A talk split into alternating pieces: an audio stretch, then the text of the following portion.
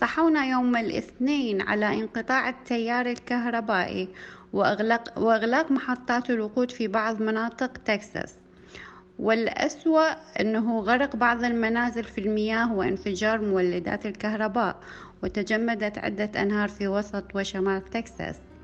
الاثنين آه، فجرا نتج عنها آه، انقطاع كامل للتيار. انقطاع المي. طبعا إلى الآن المي مقطوعة في بعض الأحياء وأنا من هذه الأحياء.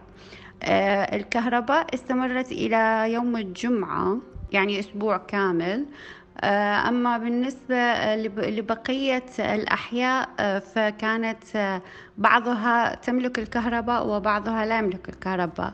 في هذا الوقت تمت بين الجالية العربية المساعدات فيما بعضهم. يعني اللي متوفر عنده الكهرباء يساعد اللي مو متوفرة عنده الكهرباء. آه، بعض المطاعم آه، صاروا آه، يوزعون الأكل. للعالم اللي تعرضوا لهذه الأحداث البشعة. كانوا يد وحدة وهذا الشيء أنا افتخرت فيه بالغربة بصراحة.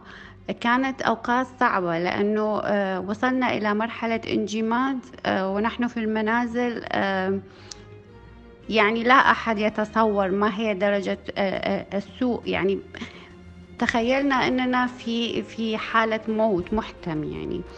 آه، بحيث وصلت إلى مرحلة إنه في الشارع كان هناك رجل في الجزرة الوسطية يقطع الشجر ليأخذ الحطب ليدفي فيه عائلته.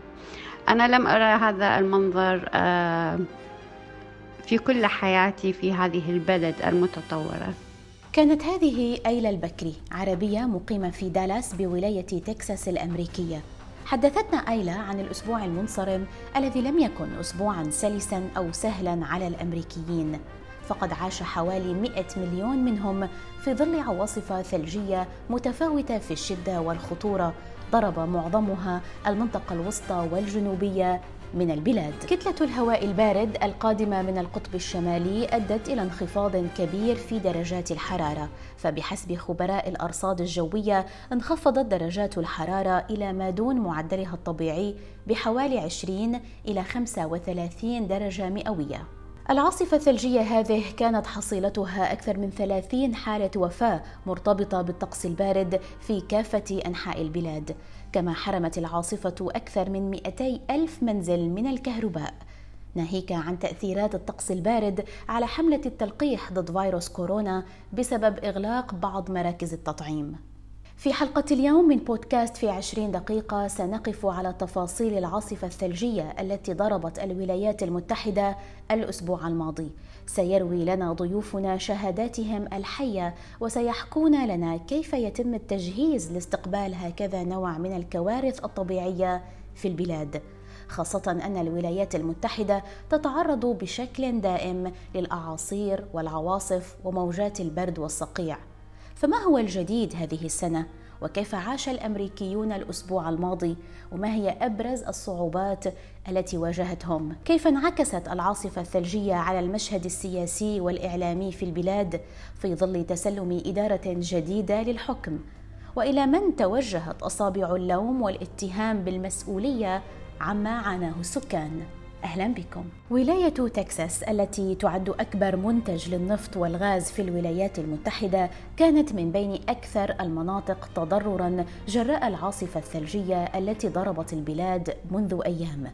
حيث غرقت الولاية بظلام دامس لساعات طويلة بعد انقطاع الكهرباء عن الملايين من سكانها الذين عاشوا ظروفا غاية في السوء وسجلت نحو 20 حالة وفاة هناك جراء موجة البرد والعاصفة القوية التي اجتاحت الولاية الأسبوع الماضي. الثلوج والأمطار المتجمدة التي شلت المنطقة كانت قد بدأت بالتحرك شرقا وتسببت بتراكم كثيف للجليد في أجزاء من تكساس ولويزيانا وميسيسيبي قبل وصول العاصفة إلى وسط المحيط الأطلسي والشمال الشرقي يوم الخميس الماضي. آثار العاصفة الثلجية لم تقتصر على ضرب شبكات الكهرباء المحلية، لكنها تسببت أيضا بوقف إمدادات المياه، مما أدى إلى حالات تسمم بأول أكسيد الكربون.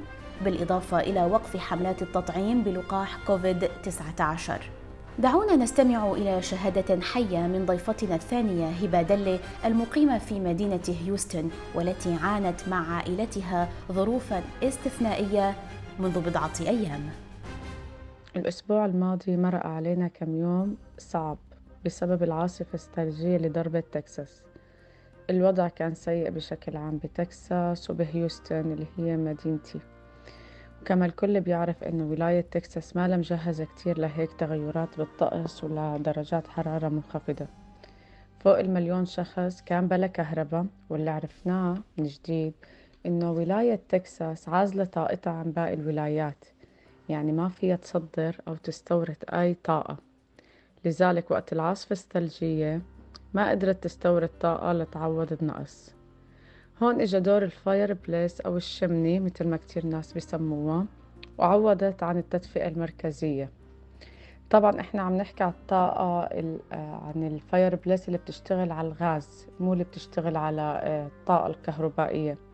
كمان في كتير بيوت هون معتمدين على الكهرباء ليشغلوا ال fireplace. يعني هدول ما عاد في عندهم أي مصدر للتدفئة. في كمان كتير موديلات بتعتمد على الحطب. كمان كان في نقص بالحطب وتأمينه. يعني موضوع الكهرباء كمان ما كان منظم. في ناس انقطعت عندهم الكهرباء فوق ال 48 ساعة. في عالم انقطعت عندهم الكهرباء 24 ساعة. في عالم ما انقطعت الكهرباء عندهم أبدا. هذا الشيء كلياتنا لمسناه.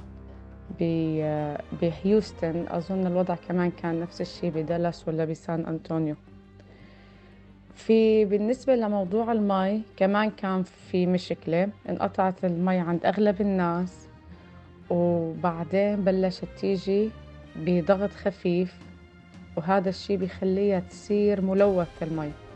وهون بلشوا يبعثوا لنا ال notification إنه لازم نغلي المي قبل استخدامها. للطبخ للاستحمام يعني النظافة الشخصية. والشي اللي كمان أثر بموضوع المي هو كتير في بيوت ومحلات يعني they end up with the broken pipes ما قدروا يتحملوا درجة الفريز. يعني في نوع من أنواع الضعف كان. فللأسف انفجرت الأنابيب وتسببت بكتير دامجز للبيوت للمحلات. فاتت المي لجوا. وصار في تلف بالأسقف بالأرضيات وطبعا بالأثاث. الشيء الثاني اللي بدي أحكي عنه هو إنه كل منطقة اختلفت عن المنطقة الثانية موضوع المي. يعني في عالم قعدوا ثلاث أربع أيام بلا مي عالم جست يوم واحد بلا مي. المي كمان تسبب قطع المي تسبب كمان بكتير مشاكل بالمراكز. يعني كذا مركز ما قدروا تموا فاتحين كالمراكز الصحية أو توزيع الطعام على اللاجئين والمشردين. بس ال cities كمان قدرت تفتح مراكز إيواء والمراكز الدينية الكنايس والجوامع كمان قدرت تأمن هدول الناس وتأمن لهم الطعام والتدفئة. طبعا مع الوقاء الوقاية من الكوفيد 19 يعني كمان الأعداد لازم تكون مراقبة في social distancing في ماسكات في تعقيم. المحلات كتير كتير صار عندها تلفيات. أغلب المحلات اضطرت ترمي كل البضايع اللي بالثلاجات الطرقات صارت خطرة ما عاد في كتير سواقة. كمان هذا الشي سبب بنقص بالبضايع بالمحلات. الحمد لله ما صار عنا نقص بموضوع البنزين. يعني الوضع تم مقدور عليه بموضوع البنزين. الوضع بدأ يرجع طبيعي من يوم الجمعة الحرارة بدأت ترتفع شبكات الكهرباء رجعت تشتغل بشكل منتظم وكذلك موضوع المي. يعني هي إن شاء الله تجربة نستفيد منها جميعا وخاصة الحكومة. وتقدر تتدارك تقصيرها بالمرات القادمة. وفيما حضت السلطات الأمريكية سكان المدن المتضررة إلى توخي الحذر تعالت الأصوات حول تحميل الإدارة الأمريكية مسؤولية ما حدث. إذ قال النائب السابق في تكساس الديمقراطي بيتو أورورك إنه كان من الممكن تحصين الولاية ضد صعوبات العاصفة معتبرا أن تكساس ليست بعيدة عن أن تكون ولاية فاشلة. كما نشرت صحيفة هيوستن كرونيكل الأسبوع الماضي صور السكان الذين تركوا بيوتهم هربا من البرد ونتيجة لانقطاع الكهرباء ولجأوا إلى الكنائس. وعنونت الصحيفة إخفاقات السلطة. أنا بهاي المرحلة آه، ألقي اللوم على حاكم الولاية وعلى شركة الكهرباء خصوصا أنه شركة الكهرباء آه، هنا شركات خاصة وليست شركات حكومية. آه، في نفس الوقت كانت هناك مشادات بين حاكم الولاية وشركة الكهرباء لأنها لم توفر الخدمات اللازمة. بالنسبة لهذه العاصفة هذه العاصفة كانت أول عاصفة قوية أو بهذه الدرجة تضرب تكساس. لم تحدث من منذ مئة عام يعني أنه تحدث هناك كوارث طبيعية كتورنيدو لكن لم يكن بحجم هذا السوء وبحجم هذه الكارثة التي حصلت في هذا الوقت. الكارثة طبيعية لكن التحضير والتهيئة لها هي مسؤولية بشرية. ونحن نتحدث هنا عن الولايات المتحدة دولة في العالم الأول ورائدة في مجالات عدة. فكيف تتعامل السلطات هناك مع تهديدات الطبيعة الأم؟ وكيف يأخذ سكان المناطق المتضررة احتياطاتهم قبل بدء العاصفة؟ ليندا حمادة التي أقامت في الولايات المتحدة لمدة خمس سنوات وعايشت إعصار آيك الذي كان أحد أكبر الأعاصير التي ضربت الولايات المتحدة عام 2008 تحدثنا ليندا عن الإجراءات والتحضيرات التي تحصل قبل العواصف أو الكوارث الطبيعية في الولايات المتحدة. وكيف نفهم الصور التي انتشرت حول خلو البقالات وال supermarkets من المواد الأساسية والمنتجات الغذائية؟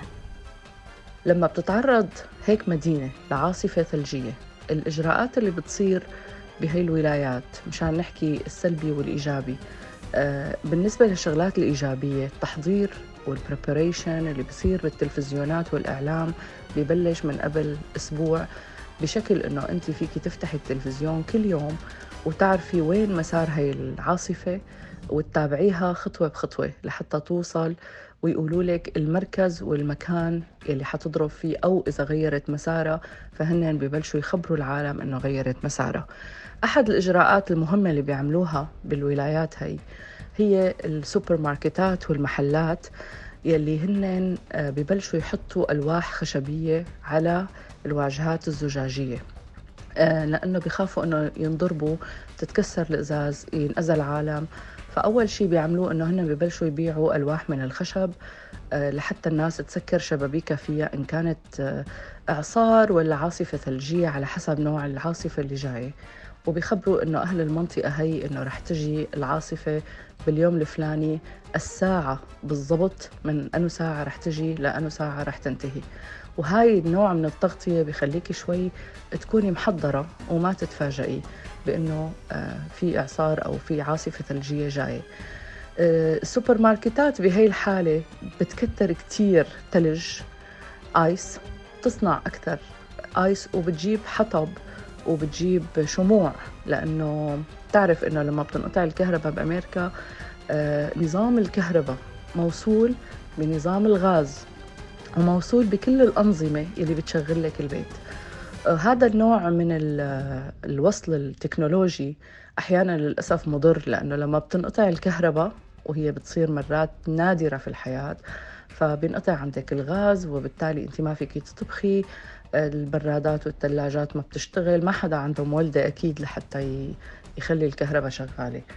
آه، فأنت كعائلة بصيروا يسمحوا لك آه، قبل العاصفة إنه يروح شخص واحد من العائلة وياخذ كيس فحم واحد كيس ثلج واحد علبة شموع واحدة لكل يوم. يعني ما بيخلوا الناس تهجم وتاخذ كل الأشياء ويصفوا ناس تانيين بلا شيء آه في شغلة تانية لما نحن بنشوف صورة إنه الثلاجات والسوبر ماركتات فاضية آه هي الأزمة ما انصنعت هيك من فراغ. أمريكا هي أكثر بلد بتخاف من المحاكمة. خوفا من إنه حدا يتسمم لو انقطعت الكهرباء يوم ولا يومين.